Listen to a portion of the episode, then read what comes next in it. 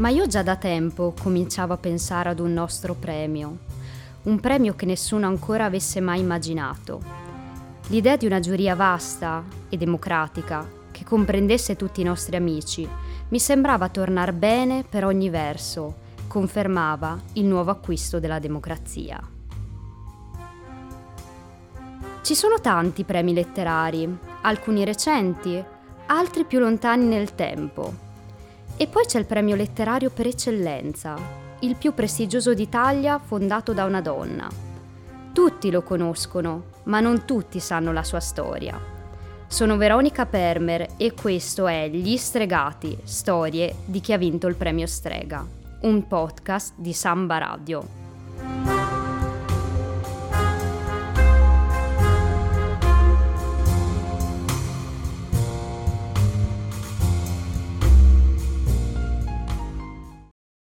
Le tazzine erano nove, bianche e celesti, di ceramica inglese, non tanto grandi, e due le teiere. Tutto era in perfetto ordine, come la regia rapida ed efficiente di Maria Villavecchia in Bellonci. Scrittrice colta, intraprendente, era lei a dirigere il tutto e a impastare, all'alba della domenica, le torte per tutti quegli amici che sarebbero arrivati. Era piccola la casa in Viale Liegi di Maria e suo marito Goffredo e gli amici erano tanti, 30, 40 persone o forse addirittura di più, che parlavano di letteratura, discutevano di politica, approdando in quell'appartamento romano come in una casa ormai amica. A nessuno mancava la sua fetta di dolce e la sua bevanda calda. Per le strade c'era il coprifuoco, Mancavano luce, acqua, gas e sui marciapiedi risuonava il passo delle pattuglie tedesche, ma gli amici, nei nove mesi tra il 43 e il 44, avevano fiducia nell'avvenire.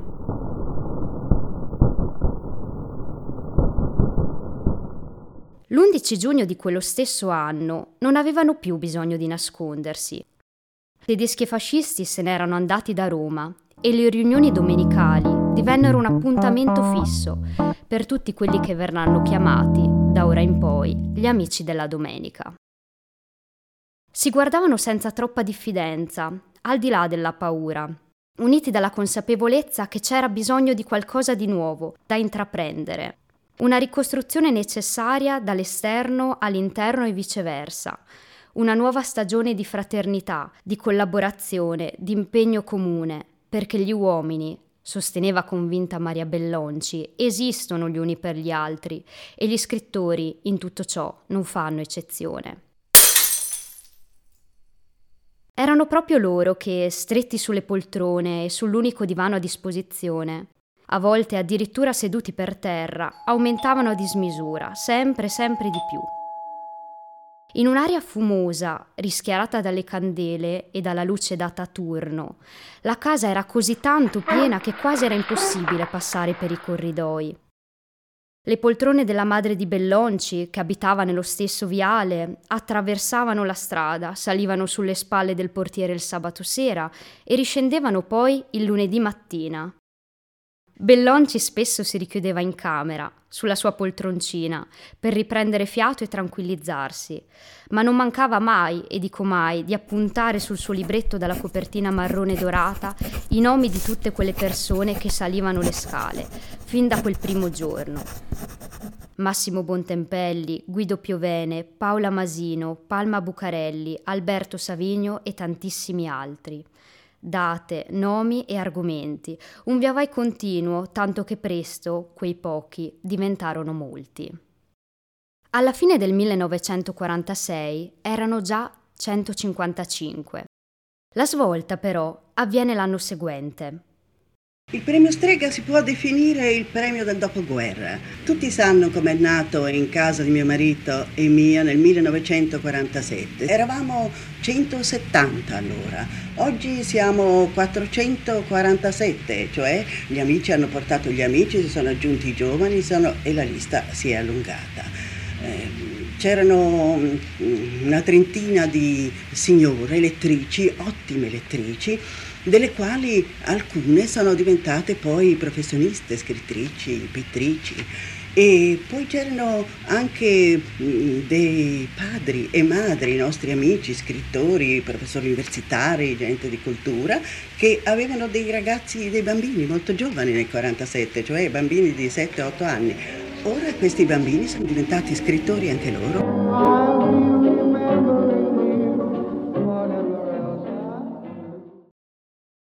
Il 16 febbraio 1947, quando viene annunciato ufficialmente il premio Strega.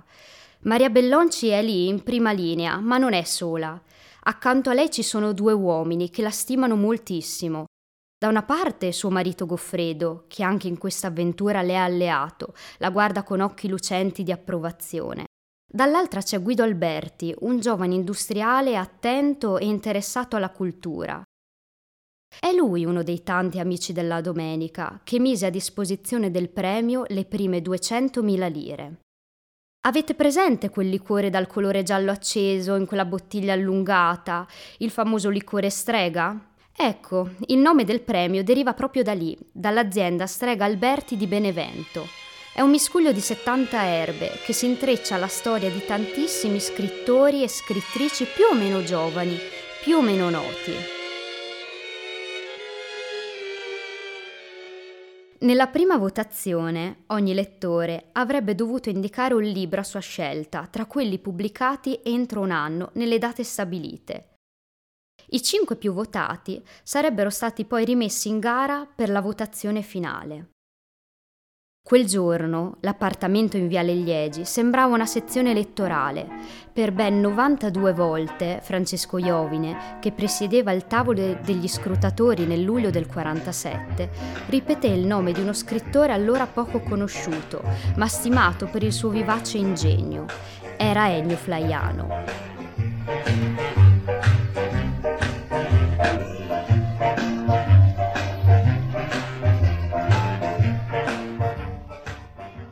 Il suo romanzo Tempo di uccidere entrò nella cinquina dei libri più votati dagli stessi amici della domenica.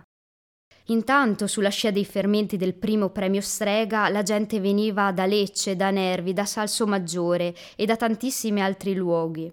Nascevano altri premi, ritornavano il Viareggio, il Bagutta e le domeniche erano sempre più affollate. Sono passati 74 anni da quel giorno ma ancora oggi il corpo elettorale conserva lo stesso nome.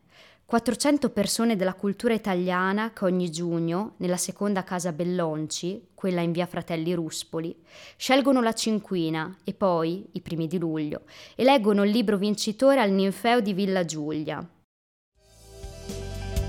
È il 1953 quando la gran folla di amici si riunisce per la prima volta nella villa romana per la finale abbandonando la terrazza di un albergo romano.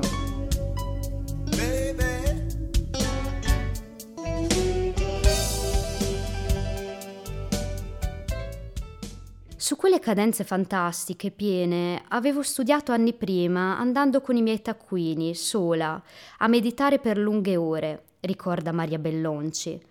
Tutto era pieno di immagini, mi sembrava che persino i muri avessero un valore narrativo.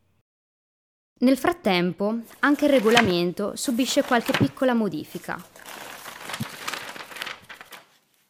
Fino allora gli scrittori non concorrevano al premio di propria iniziativa, ma secondo l'arbitrio degli elettori.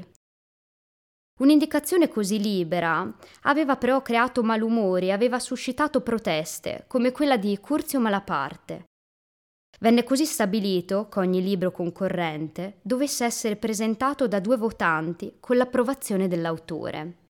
Affare fatto dunque, gli scontenti erano stati evitati.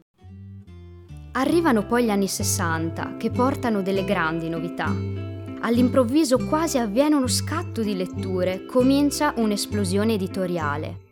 Molta gente si avvicina ad autori, a libri che prima non conosceva affatto il boom economico gioca la sua parte, ma anche la risonanza dello stesso premio ha un ruolo non indifferente. Raccordi tra le opere, dibattiti, le presentazioni pubbliche al teatro dell'Open Gate tra la prima e la seconda votazione. Un movimento di conoscenza in rapida espansione. Si sviluppano poi nuove tendenze narrative e i vincitori collezionano traduzioni in molte lingue e godono anche di una loro collana, la collana del Club degli Editori, la prima di libri eletti a un premio letterario, ad eccezione del Nobel. Un'opportunità in più per far conoscere alla società coloro che ne hanno dato un'interpretazione fantastica e reale attraverso i loro libri, attraverso la narrativa.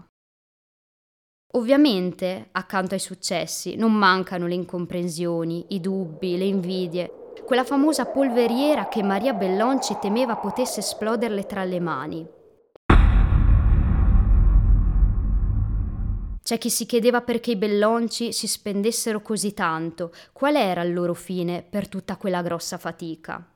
Ogni tanto qualcuno aveva insidiato il dubbio che solo gli appartenenti al gruppo romano avessero possibilità di fortuna allo strega, cosa assolutamente non vera, lontana da ogni tipo di campanilismo.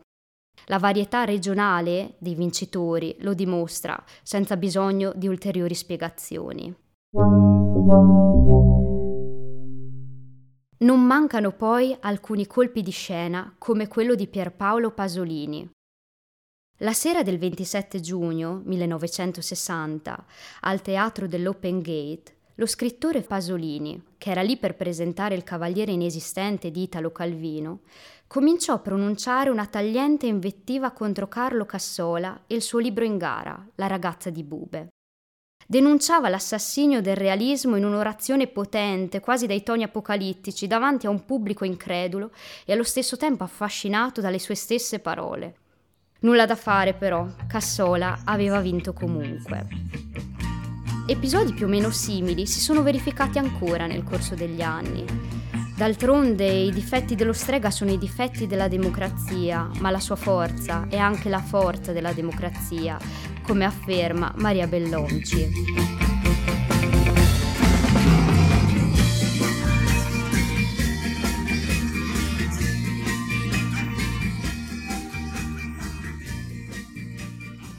Con l'aiuto degli altri due fondatori e degli stessi amici della domenica è sempre riuscita a tenere sotto controllo quella polveriera che non è mai scoppiata fino al suo ultimo giorno. Nel 1985 uscì il suo Rinascimento privato, il libro con cui vinse lo strega, senza mai saperlo. Se n'era andata con la sua riservatezza alla vigilia della presentazione. Quel 13 maggio avrebbe dovuto essere una giornata di festa, il quarantesimo premio strega. Invece la mattina gli amici si ritrovarono tutti o quasi tutti in piazza del popolo a piangere la sua scomparsa. Tutto quello che aveva da dire alla vita lo aveva detto nei suoi romanzi, nei personaggi che aveva conosciuto nelle carte degli archivi che tanto amava. Lo strega, come sappiamo, le sopravvive e si espande. Il suo braccio destro, la collaboratrice Anna Maria Rimoaldi, fonda nel 1986 e dirige la fondazione dedicata alla scrittrice e a suo marito Goffredo, critico letterario. Oltre a occuparsi dell'organizzazione del premio Strega, la Fondazione Bellonci svolge un'attività di diffusione della letteratura italiana contemporanea, soprattutto nelle scuole, tra le giovani generazioni. Il premio Strega Ragazze e Ragazzi ne è un esempio, così come il premio Strega Giovani, per non parlare poi del premio Strega Europeo. Le iniziative promosse in Italia e all'estero per valorizzare il patrimonio e la lingua italiana sono tante. Giovanni Solimine e Stefano Petrocchi, rispettivamente presidente e direttore della Fondazione Maria e Goffredo Bellonci, stanno proseguendo il lavoro intrapreso tanti anni fa da Antonio Maccanico prima e poi da Tullio De Mauro, lo stesso stanno facendo Giuseppe Davino e Alberto Foschini con la strega Alberti Benevento. Non manca poi un nutrito comitato direttivo e tutte quelle persone che, insieme ai 400 amici della domenica, ogni anno esprimono la loro preferenza, la giuria dei lettori, i votanti all'estero e i voti collettivi.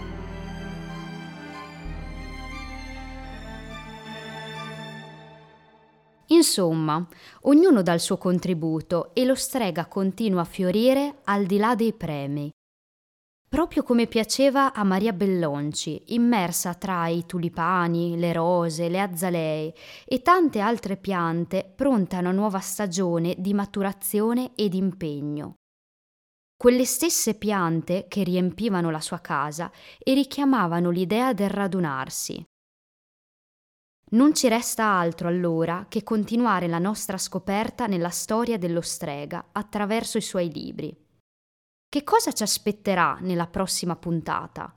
Quale sarà il primo libro estratto nel periodo compreso fra il 1947 e il 1969?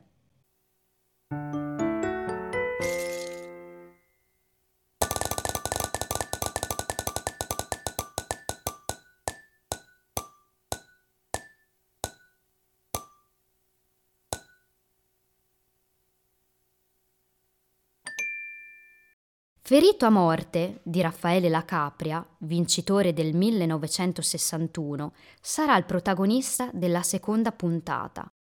Ma se la storia dello strega ti ha incuriosito, ti consiglio di leggere come un racconto Gli anni del premio strega, una testimonianza autobiografica, una cronaca lucida e partecipata, scritta dalla stessa Maria Bellonci. Perché? La serata di un premio è sempre una serata che ha le sue giustificazioni, però la serata passa e i libri restano.